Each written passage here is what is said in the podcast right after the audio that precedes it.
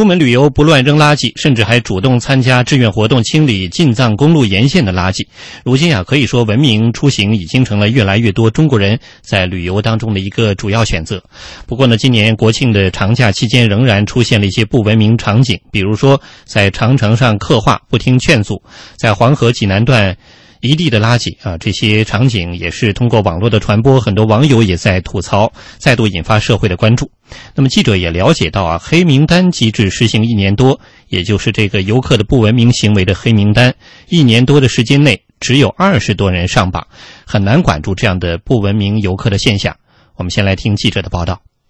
和大多数国人出游文明素质相对提高的是，国庆期间依然有一些文明素质低下的行为在网络上形成热点。在散客化出游的时代，不文明行为面临着捉难、限难、罚一难的现实困境，黑名单机制的成效有待提升。有媒体报道说，10月4号，山东济南黄河洛口浮桥东侧北岸遍地是游客扔的垃圾。游客长草的三颗心10月3号在八达岭长城景区游玩的时候，发现有对情侣不仅对禁止刻画的指示牌视若无睹，一边刻画一边拍照，对自己和身边其他游客的劝阻也置若罔闻，就把这对情侣破坏长城的现场拍照发上了微博。这一曝光不文明游客的做法，在网上获得了超过10000名网友点赞的同时，还引发了1000名网友讨论游客黑名单制度是否不够给力。根据了解，实行1年多来，不文明游客黑名单上只有20多个名字，和众多的不文明行为相比，黑名单拉黑的速度和范围都明显不足。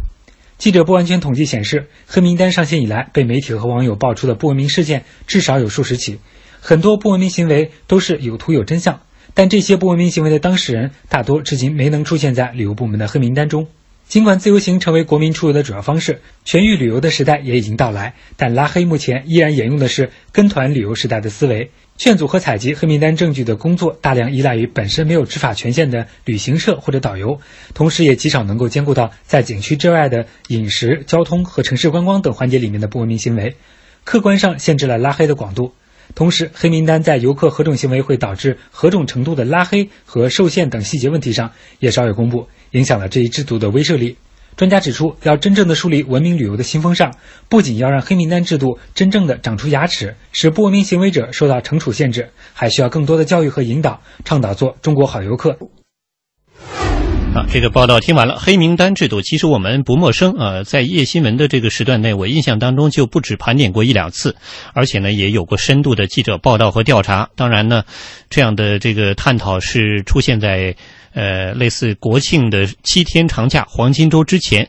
其实这2年有关游客的不文明现象啊，各类新闻大家关注度还是非常高的。那么黑名单真的能够管住这样的行为吗？通过刚才这个报道看来，还是令人有些遗憾啊，还是有些地方是不足的。特别刚才这个记者引述了专家的话，说不仅要让黑名单制度真正的长出牙齿，还需要更多的教育和引导。这个长出牙齿是一个比喻啊，那是不是真的能够长出牙齿，而且能够确实有疼的感觉，这个还是有待于后续再来观察。那现在这个黑名单到底出了什么问题，有什么欠缺？来听听两位观察员的观察啊。九霄。我刚才真的正好说完这个游客的不文明行为记录啊，我上那个国家旅游局的网站啊，他们是在这个监管司里面，真的像咱们的媒体所报道的啊，到目前为止，最早的这个档案号呢是2015年的这个3月份啊，抄送的是第一个，就是国家旅游局出台了这个旅客不文明的行为记录管理暂行办法之后第一例啊，那位女性的姓张的一位女性，安徽人啊。这个事儿我要一说大家都能想起来，他是参加了一个旅行社做的一个泰国的一个叫亚洲航空，是一个廉价航空公司，然后从曼谷飞到南京的途中，因为泡方便面啊，那个让那个空服给提供热水，结果呢说这个热水得收费啊，他一下就不理解了，就说你看我都坐上飞机了，我泡碗方便面你还得找我热水收费，结果呢就把这热水泼向了这个空乘。最后呢，这事儿吧，都还不是一个不文明行为了，因为他飞机啊，这个在中途返航之后呢，被泰国警方给带走了。这事儿是你其实听我说完这个故事，你就在想啊，为什么这个刚才记者提到有一点啊，就是这些被列入黑名单的有不文明行为的旅客，到底是怎么发现呢？是咱们的旅游主管部门，是咱们的导游，是咱们的旅行社主动上报的呢，还是经过了媒体的报道、公众的围观之后才选出来的？嗯，这个遴选的途径上，首先得打个问号，这很关键。哎，这怎么发现的？然后接下来大家都在说这个叫这个怎么让这个黑名单能够长出牙齿？然后这事儿吧，我还真跟那位专家啊，那个专家的看法还不太一样。嗯。因为如果要对这个游客的不文明行为进行这个惩处的话，你得先分清楚它是违法行为。像我刚才提到的这个第一位列入黑名单的这位女性乘客的话，她如果是违法行为，她已经严重的威胁到了航空安全的话，自然有公安机关有警方，这事儿还涉及到泰国警方了，人家会按照相关的法律来处理。嗯，你没有这个黑名单制度，其实对他的惩戒已经到位了。嗯，那接下来如果只是像后来我们这个陆续这个出现那几个，比如说在红军的塑像上去爬，然后再钻上刻砖，这个一系列的，我其实可以看到啊，一方面跟咱们前面说的一样，也是因为大家由于媒体的报道之后，大家注意到了。嗯，那这种不道德的行为怎么去约束？这是接下来这个黑名单制度去落实的一个根本的问题，就是你能不能跟那些相关的机构去有一个叫信息的一个共享。嗯，真的能够惩罚他吗？你比如说旅行社接到这个名单，我查了一下，它只是一个抄送啊。嗯，就是我抄到之后，我是不是可以把你连着3年或者4年之内呢，我就不让你参加旅行社了。嗯，那你不让我参加旅行社，我可以自由行嘛？这事儿也没说明白。嗯，然后说，到了海关啊，你出境游的时候呢，我可以限制你出境，真的做到了吗？嗯，如果这些事情都没有一个具体的一个追踪啊，我相信啊，这黑名单的这个惩戒发挥不了真正的作用的话，在这个失信行为的惩戒上，没有让这些失信者付出应有代价的话，那这个代价太轻，惩戒作用呢也会下降。嗯，很多事儿啊，就是咱们一说起来这个制度问题，我就老能想起来这个咱们领导人最爱说的那句话，说天下之事啊，不难于立法，而难于法之必行。嗯，这个立法啊，你定规矩很容易，对，你把这黑名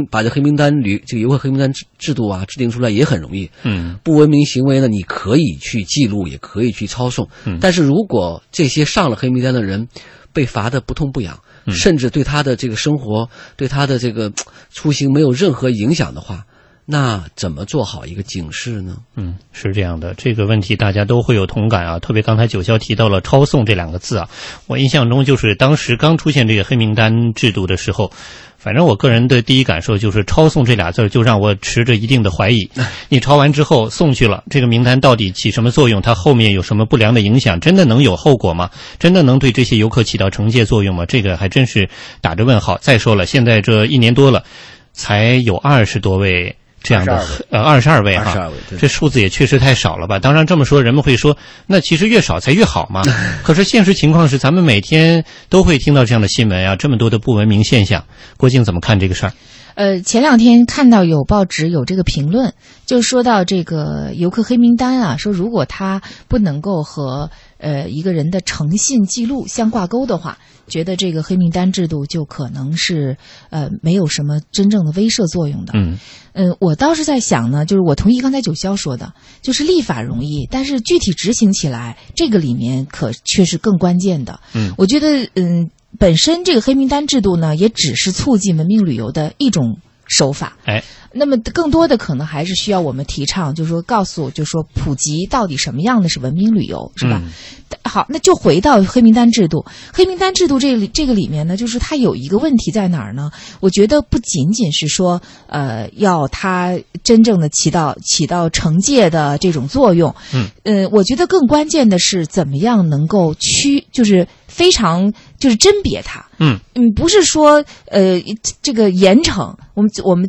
这很多时候中国人比较喜欢说加大某一件事情的力度的时候，就是说从严。对啊，那从严意味着你其实这个尺度你是可松可紧的。嗯，你只是这时候强调它应该紧一点。我觉得其实恰恰是应该是适度，就是也不是随随便便就可以让人家上一个黑名单的。嗯，什么样的行为可以上黑名单？上了黑名单之后，相应的要给出什么样的这个惩戒？那么这个我觉得应该有特别细的规定，而且这个规定呢，要能够让大家心服口服。哎，所以这个具体执行起来可就不是一个部门的事情。嗯，你比如说旅行社、景区啊，包括像这个消协，嗯，包括比如说游客自己的申诉，他可以也有申诉渠道。那么像这些方方面面，包括那个谁说的海关，包括民航，所有的这些交通工具，什么铁路什么之类的，都包括在内。嗯，那么这个大家，比如说能不能够形成一个比较细的黑名单的一个，这个比如说它的一个分类的一个机制。还有一个，其实大多数人的这个不文明行为还未见得上得了这黑名单。对，其实大量的不文明行为是没有不能上不了黑名单的。是，所以说呢，这个它只是一种手段。对对，是这样。你光靠这个黑名单完全解决也不行。但是呢，你既然出台了这么一个制度，那在设计方面你是为了约束的，结果最后变成了大家也就觉得，哎呀，原来也就这么回事儿，那就真的出了问题了。游客的不文明现象啊，咱们年年都说。但是总体来讲还是有所变化的，相信这是一个过程。